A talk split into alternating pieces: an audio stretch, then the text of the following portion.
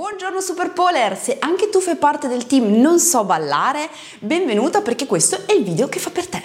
Ciao, sono Valentina D'Amico, fondatrice di Pole Dance Italy, la più grande community dedicata alla pole dance. Insegno pole e organizzo eventi magici. Sfatiamolo questo mito, nella pole dance non serve saper ballare, ma in che senso non serve? Non serve perché ognuno può decidere di vivere la pole dance un po' come vuole. Ci sono stili differenti, c'è quello più sportivo, quindi più legato alla tecnica, alle figure, c'è quello un po' più artistico, quindi un po' più danzato, un po' più ballato, e poi c'è quello più sexy che unisce una parte comunque di danza e di sensualità, ma lavora su altri schemi, diciamo. Però è vero, dobbiamo essere oneste. Quando si arriva ad un certo livello in cui sai unire delle figure, riesci a fare delle combinazioni, la voglia di ballare arriva e se non hai mai fatto danza è di una frustrazione tremenda.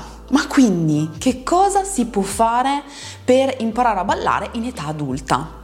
Io l'ho fatto nel 2015 quando mi sono iscritta in Accademia Cataclò e per un anno eh, ho, ho, imparato a ballare con una, fatica incredibile e ancora avrei tantissimo da fare. Quindi prima cosa in assoluto ragazzi dobbiamo essere gentili con noi stesse e non paragonarci con chi ha mangiato eh, latte e biscotti e danza da quando aveva 5 anni. Cioè loro sono persone che si allenano da una vita e noi magari in età più adulta decidiamo di iniziare a ballare. Il ballo eh, va ad attingere ad una capacità che è quella coordinativa, che è una capacità connessa ai processi di maturazione del sistema nervoso, ovvero alla capacità di apprendimento e controllo del movimento. La capacità coordinativa è una di quelle che si impara soprattutto quando siamo piccolini, quindi fino all'età preadolescenziale e quando siamo più adulti ci vuole un pochettino più di tempo, soprattutto se quando eravamo piccoli ne abbiamo fatto una fava. Però se noi capiamo quali sono gli stadi della coordinazione, capirai che assolutamente tutte quelle frustrazioni, quei momenti di disagio quando impari a ballare sono tutti normali. Allora, innanzitutto il cervello impara nuove abilità motorie attraverso quello che è il sistema dei neuroni a specchio, quindi guardando e rifacendo. Questo vuol dire che soprattutto in modo specifico nella danza guardare e rifare è una base.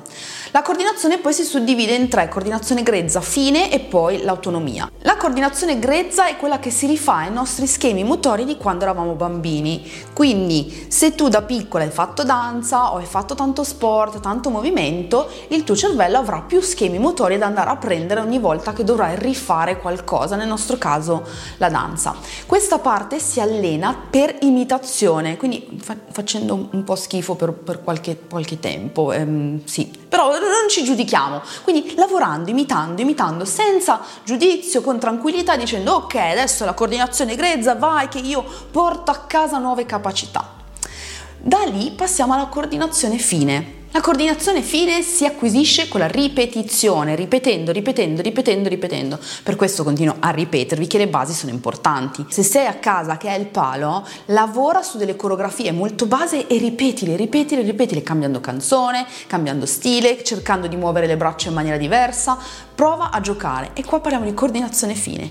Quando queste due cose sono, quindi abbiamo dei nuovi schemi motori adatti alla danza e abbiamo ripetuto a sufficienza, quindi ormai quello schema è completamente nostro, passiamo all'autonomia, quindi ovvero poter ballare. Quindi come possiamo fare per imparare a ballare? La prima cosa in assoluto è ascoltare tanta musica, ascoltare la musica, ascoltare il ritmo, prenderci l'orecchio. Ci sono persone che sono più portate al ritmo rispetto ad altre, quindi se non sei tanto portata ancora più importante sarà ascoltare, quindi capire dove ci sono i battiti, capire il tempo, cercare di seguirlo, magari schioccando le dita, giusto proprio per prendere confidenza con questo mondo.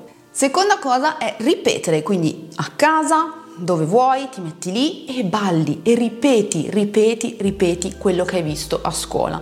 In continuazione sì, è un po' frustrante, ma se vuoi arrivare a gestire al massimo della fluidità hai bisogno di veramente governare ogni elemento, quindi governare il tuo braccio, governare il tuo bacino, governare la testa, devi essere veramente proprietaria di questi movimenti.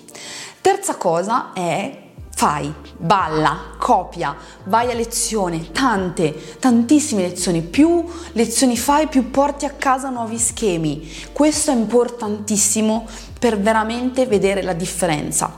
Perché per essere fluidi devi poter legare ogni elemento insieme e per farlo devi veramente lavorarci tantissimo, perché come avevamo detto all'inizio, si lavora, il cervello acquisisce nuove capacità motorie proprio imitando e proprio guardando, come fanno i bambini no? che iniziano a camminare perché ti vedono camminare.